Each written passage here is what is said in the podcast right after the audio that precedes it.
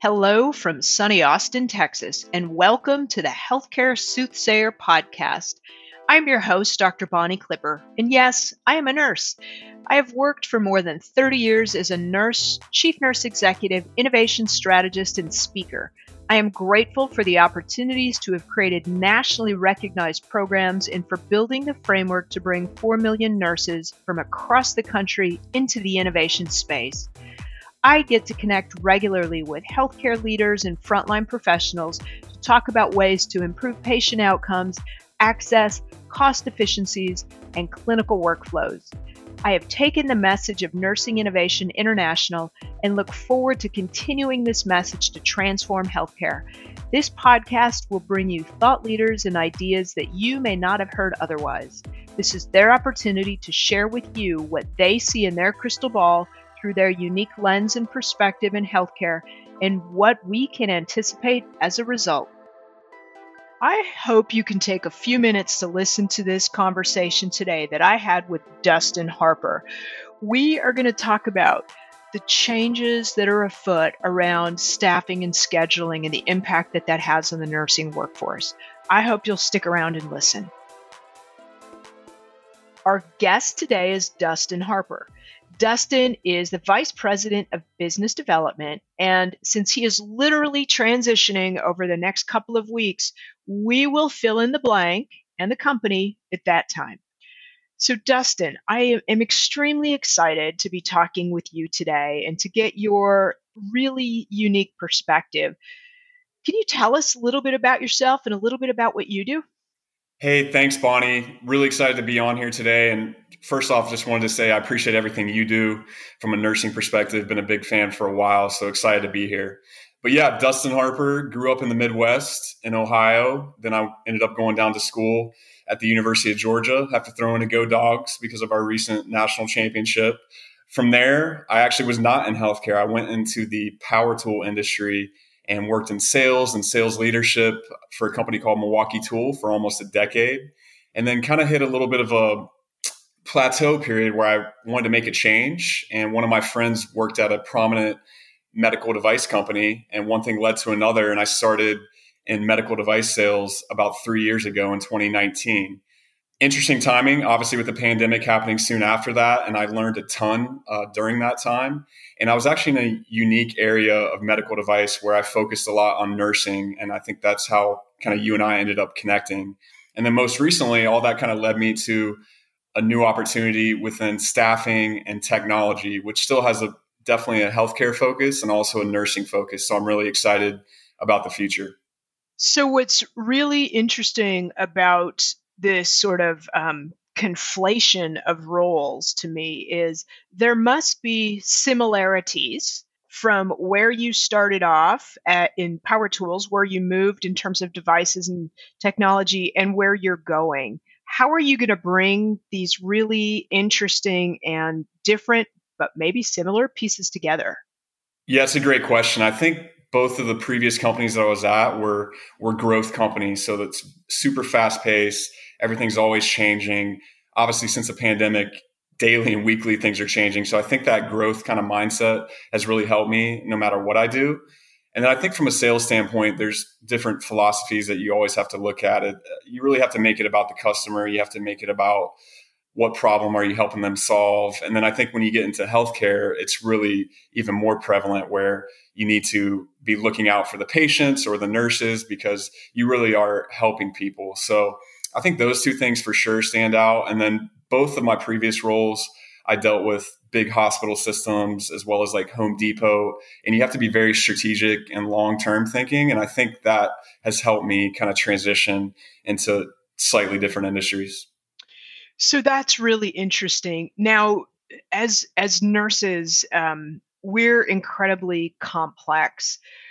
What do you think those lessons are that you have learned in the past that that you can use to bring with you? Because certainly in the staffing industry, it is a very dynamic, rapidly changing, highly complex industry. In fact, I, I would actually say you're entering um, one of the slivers of healthcare that we would consider very VUCA, right? Very volatile, uncertain, complex and ambiguous. How are those past roles going to help you in this in this upcoming role? Yeah, it's a great question. I think in the medical device world, you get to kind of see it from a, a couple different perspectives. So I was in one of the divisions that really focused on trying to help nurse safety, so make sure nurses wouldn't get injured, moving patients and turning patients. Um, so I was able to kind of be at the ground level and work with nurses and see how their shifts are going, see the pain points that they have. So I think that really gave me a perspective of really what the struggles are and what nurses are really good at. And I would literally be with them during trials, doing education, helping day shift and night shift. So I got that perspective at the at the ground level, and that's quite honestly, especially during the pandemic, what which made me more passionate about trying to help nurses over the last three years. So I think I have that side of it, which is good.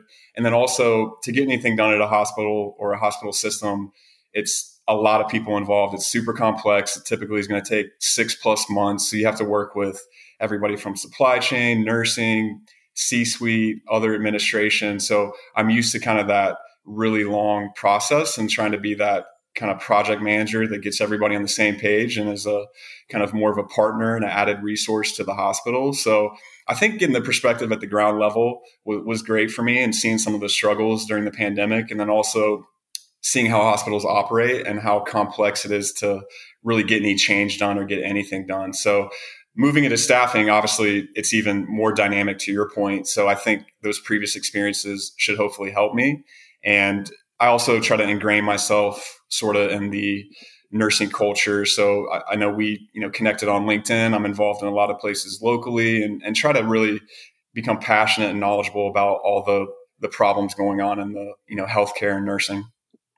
So not to not to call this out, but going to sort of highlight this a little bit. You've recently had the experience of being a patient. What were your observations and, and did you learn anything new about nurses that you didn't already know?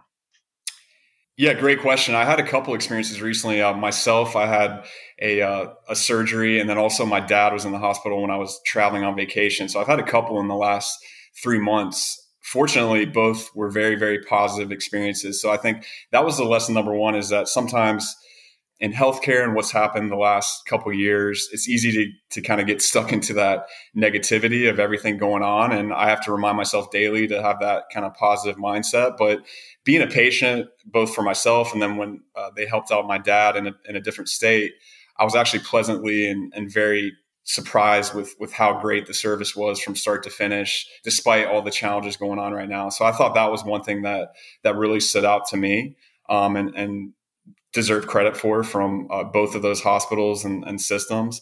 Also just like you know once you get into a surgery type setting i don't do as i haven't done as much stuff in an or with with my previous role but just seeing how many nurses were involved and how many different steps there were it's you know something so simple you you would think uh, getting from one workflow to another. There's so many different things involved with it. So it really gives you an idea of how complex it is, but really just getting that consistent care from start to finish, especially when I had surgery, I was really impressed with from my standpoint.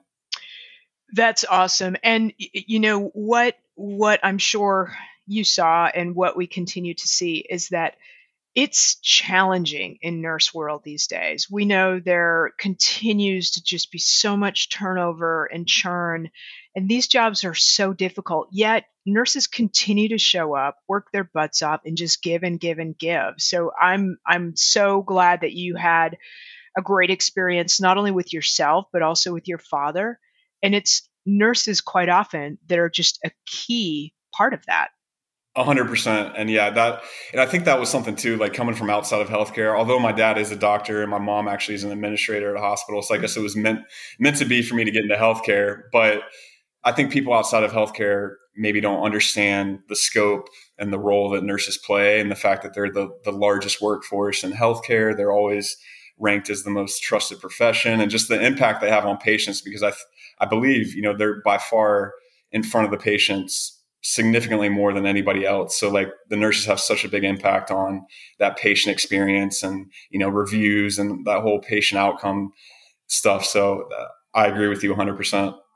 Yeah, and you're you're spot on. Nurses are the largest group of healthcare professionals um, you know, four plus million, and they are four times larger than physicians, and they are the group that spends more time with patients and their families than than any others. So, and it's noticed and it's it's appreciated, and and sometimes disappointingly, it's underappreciated.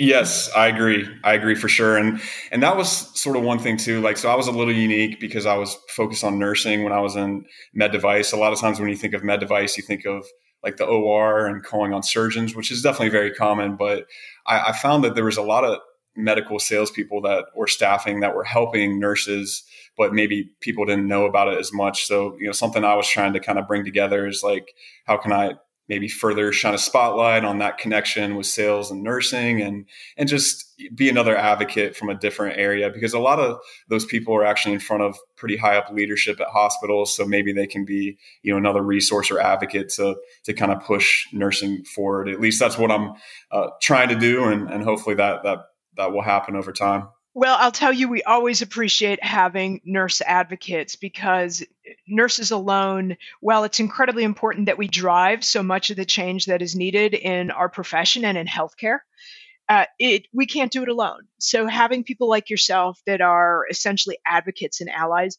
is extremely important because we need the support and we need all ideas. We really need everyone engaged to try to make things better to help us improve not only the work environments, but the patient care outcomes and access and reduce costs and improve equity. So I, I'm I'm thrilled that we connected and that you're such a strong nurse ally.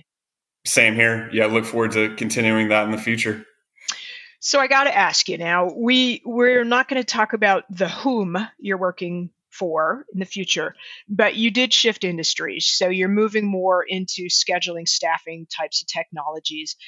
Um, when you look at the nursing workforce, what does the future of that look like to you in terms of how we can actually change or reshape how we staff, schedule, utilize nurses? What do, what do you think that looks like?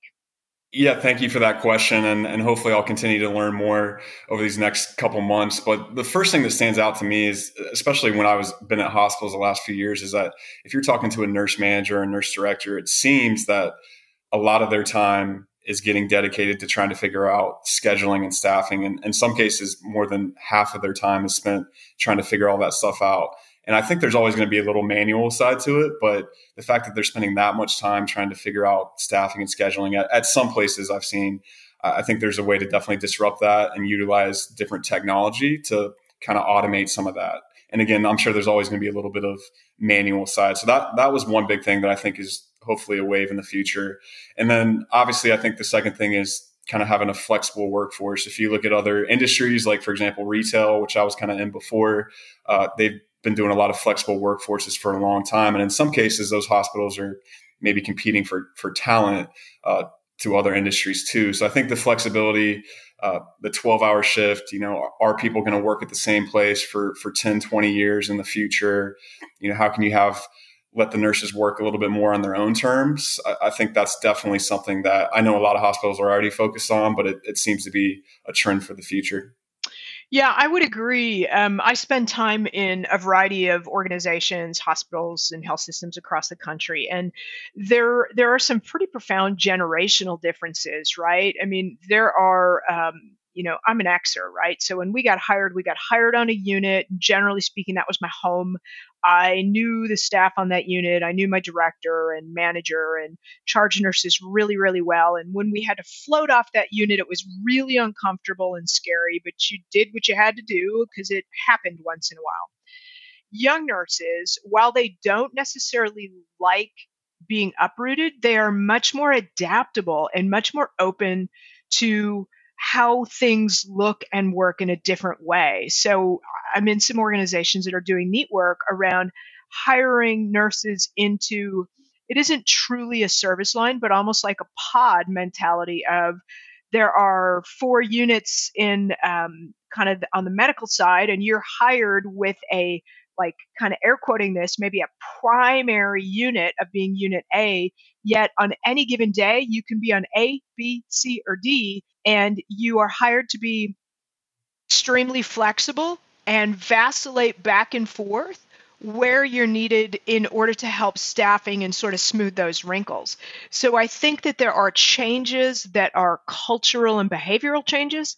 And then we're going to need disruptors that are technology disruptors, such as using AI and predictive analytics on a regular, daily, affordable basis to help us as well. So, what are you kind of seeing heading into your new gig? Yeah, for sure. I, I, think a lot of what you touched on definitely uh, makes a ton of sense. I think there's there's certainly a short term and a long term side to it. Uh, uh, from a short term standpoint, you know, how do you give hospitals better visibility and access to what nurses are available in that location or that city. So, you know, how do you find, you know, the right nurse with the right specialty for the right area uh, when you need it? So I think there's a short term side of it, whether that be, you know, travel contracts or PRN type stuff. And then from a long term side of it, it's, I, I think, how do you kind of work with that hospital or, or system to, you know, maybe there's some technology that that that company has that could maybe help the hospitals in the future be more flexible with their staffing, whether it be eight hour shifts, four hour shifts, things of that nature. Because ultimately, the end goal for for the hospitals is that they're going to have to retain more of their own staff, and some of the stuff that's going on now is not sustainable. Mm-hmm. So I think I kind of look at it from a short term and a long term view of of trying to help out the hospitals and nurses. So yeah, well, and I, I, think that's super smart because we've really been pretty deeply rooted in doing things a certain way. And, and we know that we are in such a state of disruption that we have to put the pieces together very, very differently.